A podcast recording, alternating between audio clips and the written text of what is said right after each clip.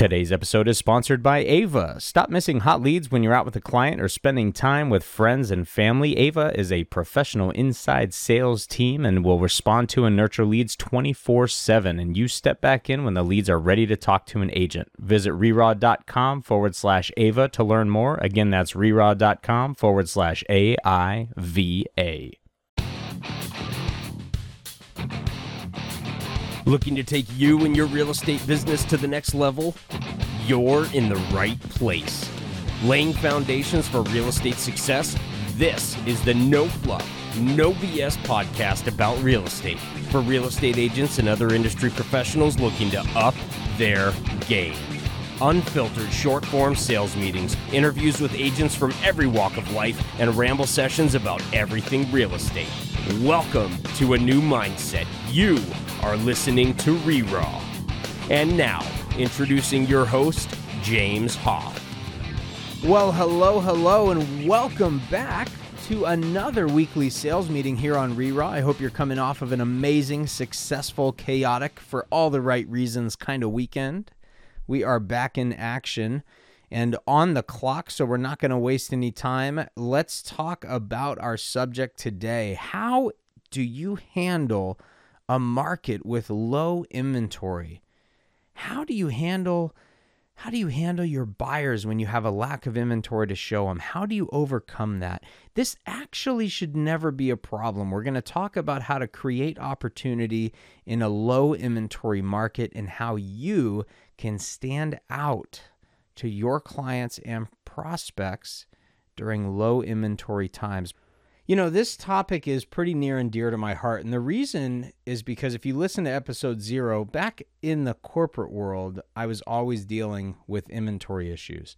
And you know, there's a blessing a blessing and a curse to that. When you're dealing with inventory issues, I guess it's nice when you've outsold the inventory because no manufacturer wants to be sitting on a surplus that conversation can happen another day but the uh, you never want to have that surplus in the manufacturing side but from a sales rep perspective when you outsell the inventory now you've limited your ability to make commissionable sales because you can't make commission on product that never ships when I got into real estate, I promised myself I would never ever complain about the inventory or lack thereof. And the reason is because I feel like we as real estate agents have an obligation to bring that inventory to market. We have a responsibility to identify prospective home sellers that are ready to go but just have not put their house on the market yet and to marry them up with the appropriate buyer or to get them on the market. Now, here's something I've always found interesting in real estate is how much money people will invest in their listing but how little money people will invest in their buyer see your listings you, you go after the listings because they're the crown jewel right? Like the, everybody wants the listings. Business breeds business. Having the sign in the ground is marketing. Like it's all good. I totally get that. And I, I, I do the same. I spend a lot more money on the listings right?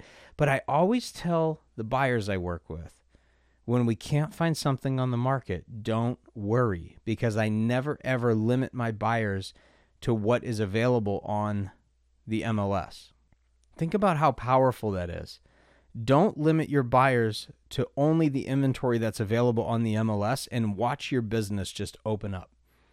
See, it's a really low risk when you have a buyer to leverage them into finding a listing. You've all heard of the buyer letters, right? You send out the letter, oh, I have a buyer. Most people who send out these letters don't actually have a buyer, so you can imagine how powerful they are when you do have a buyer.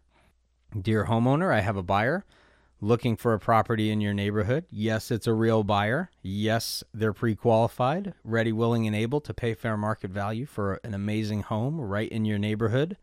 Give me a call. If you already have an agent, please pass them this letter and tell them to call me because, again, it's a real buyer. So, the first thing that you can do is send out letters. You can cold call whatever information you've got available to you. You can prospect on listings or on houses rather that very specifically meet the exact criteria that your buyer is looking for. And here's what's great. Some of you are thinking to yourself, I don't have a buyer. What if you don't have a buyer? Well, that's great if you have a buyer, but what if you don't have a buyer? No problem. This is what's amazing about this business. How many times have you sat at your at your uh, broker meetings or you've got maybe a board in your office that has buyer needs and wants? Some of you have like the intranet on your uh, at your brokerage and they may have an opportunity for agents to talk about their upcoming listings or, or needs and wants. Or facebook groups. You ever seen the the pocket the pocket groups on facebook or the buyer needs and wants on facebook groups? I mean they're they're everywhere. Broker previews. There's usually a time during broker previews or broker caravans where where people before they go out they talk about the the buyer needs that they have Folks, there's so many opportunities for you to find out what agents have that they're just not willing to spend money on and leverage the other agent's buyer to go find yourself a listing. Dear homeowner, I have contact with an agent who has a buyer specifically looking in your neighborhood. I emphasize that this is not my buyer. I am looking to represent you on the sale of your home. The agent has asked me to reach out because I specialize in identifying and bringing off market opportunities to agents and buyers that are struggling to find homes that are active on the MLS. Yes, it's a real buyer. Here's my info. Please give me a call. Folks, it's so amazing when you have the opportunity to leverage somebody else's buyer because that's free.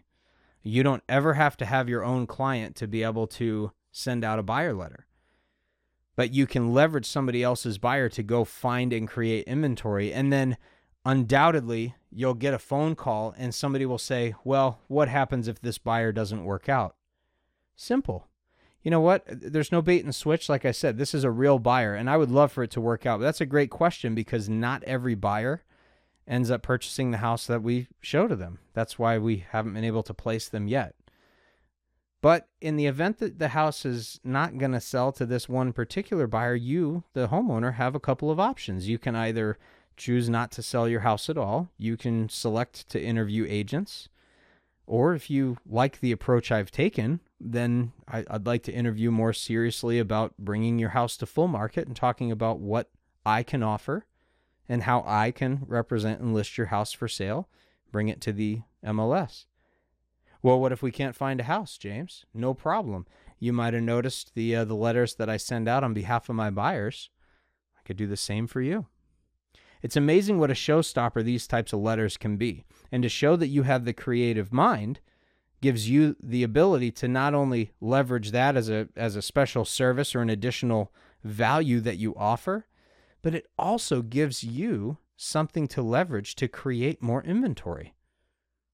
I don't know the exact percentage, so I'm not going to pretend to give you one. But, you know, how many houses do you actually have to show a buyer before they write an offer or find the exact right one? What's nice is if you target a community that you know the buyer is interested in and you get one of the few floor plans that they might actually be interested in, then it just comes down to price and amenity, right? if they like the upgrades, if it fits their budget, if they don't have too much work to do to it or whatever, right? So now you you end up very specifically targeting just the houses that your buyer might be interested in the most and you're probably going to reduce the amount of homes that you actually have to show them because you already know what they're looking for. You literally could shop for a very specific floor plan. I've leveraged somebody else's buyer and this this is just cracks me up every time I think about it. I leveraged somebody else's buyer who told me they were looking for a very specific floor plan. They wanted one of two floor plans out of three in a very small and very specific community in South Orange County. I looked it up. There were a total of 40 homes in the entire community. 40, 4 0. Think about that. So this agent wanted to find one of two floor plans in a community that they only had 40 homes and they were sitting at broker preview talking about how they could not find a house that meets their buyer's need. I'm not joking. I sent out 26 letters and I got two people that called me. Both matched the buyer needs. And we showed them the house. And then we showed them the other house. And they made their offer and we closed the deal it, it's amazing to me though that agent never thought I could go bang on those doors, I could send him a letter, I could call him on the phone. Very, very, very specific criteria. So talk to other agents if you don't have a buyer and ask them specifically what is your buyer looking for. Get as specific as possible so that I can actually target this. Are they qualified? Yes, they are. Great. I'm going to leverage that buyer and turn it into an opportunity for me. Now, some of you are asking, James, what if I'm leveraging somebody else's buyer? I don't have a buyer myself, and then I get a call off of my letter, and the seller already has an agent. That's a great question. But you know what? I've got an answer for that one too, because I've done it. No problem. Seller calls you up, says, Hey, I understand that this may not be your buyer, but I already have an agent. I know this might put you in a bit of a precarious spot. Not sure how we move forward from here or, you know, whatever, but I'm not interested in paying you a commission because my brother is an agent. We're going to have him represent us, whatever. Ah, oh, no problem, Mr. Seller. Well, let me do this. Let me uh, let me get your agent's contact information. I'm going to give them a call. Typically, in a in a circumstance like this, I would just ask for a referral fee, you know, to syndicate the deal, connect the dots, and and bring all the parties together. And then the seller goes, "Oh, that's a great idea, awesome," and they connect the dots. And then what you do is you can ask for whatever referral fee you like to charge from one agent or the other agent, or you can tell both agents that you are taking a referral fee, but you're going to have them split it. You know, so hypothetically, if you did a, let's say for easy math, if you did like a 30% referral fee, you might say, well, you pay me 15, I'll have the other agent pay me 15 and we'll call it a day. You know, so there there's plenty of ways that you can do this. You know, you can also go after, let's see, if you have a buyer, let me think of other things that you can do. If you have a buyer, you can actually go uh, look at expired listings. A lot of people don't tap into the expired listings. I'm going to call, hi, I know your house expired on the MLS and I'm calling you because I actually have a real buyer. Yes, it's a real buyer. No, you don't have to list the house on the MLS and bring it back to active market. I just want to show this one specific buyer your house. Can we do a single party compensation agreement for that? So, folks, get creative. Start thinking about this because if you are struggling in your business because of the lack of inventory, then you're not hunting enough for more inventory. Whether you have a buyer to leverage or you need to leverage somebody else's does not matter. You can always be finding more houses to sell. Seller doesn't have a place to move? No problem. Take that seller's information, find out what they want to buy, and then go find them a listing.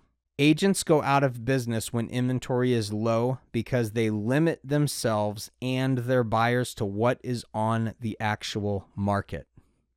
Gary Player, famous golfer, if you never heard of him, look him up. He says the harder you work, the luckier you get.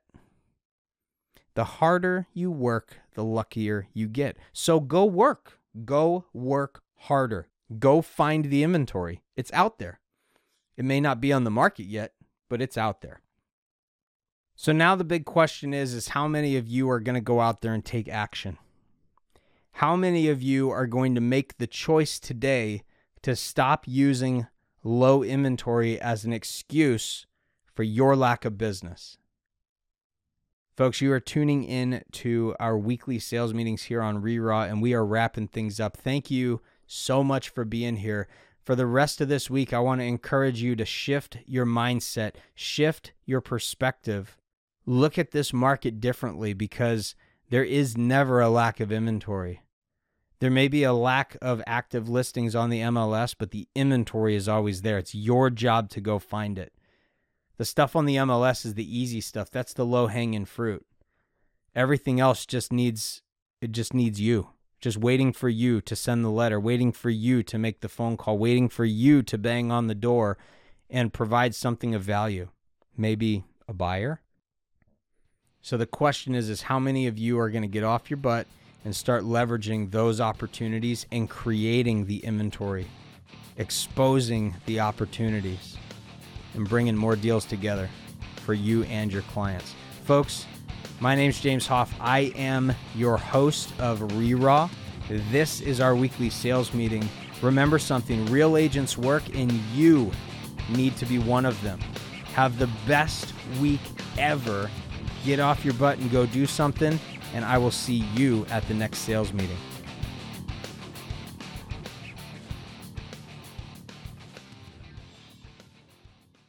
Hey everyone, James Hoff, your host of ReRaw.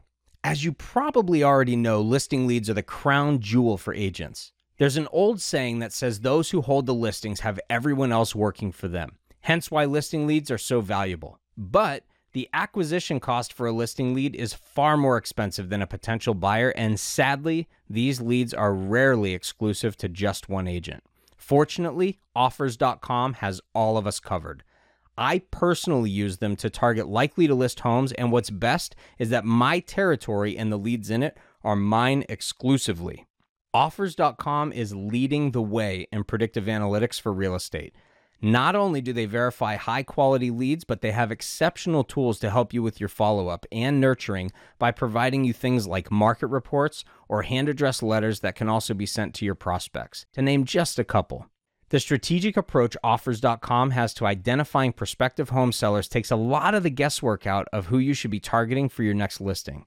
If you're looking for listing leads and you're tired of paying for a shared lead, contact offrs.com today and see what they're all about. You can actually set up a demo with my personal rep by visiting www.reraw.com forward slash OFFRS. That's www.reraw.com forward slash offers. One last time, that's reraw.com forward slash OFFRS.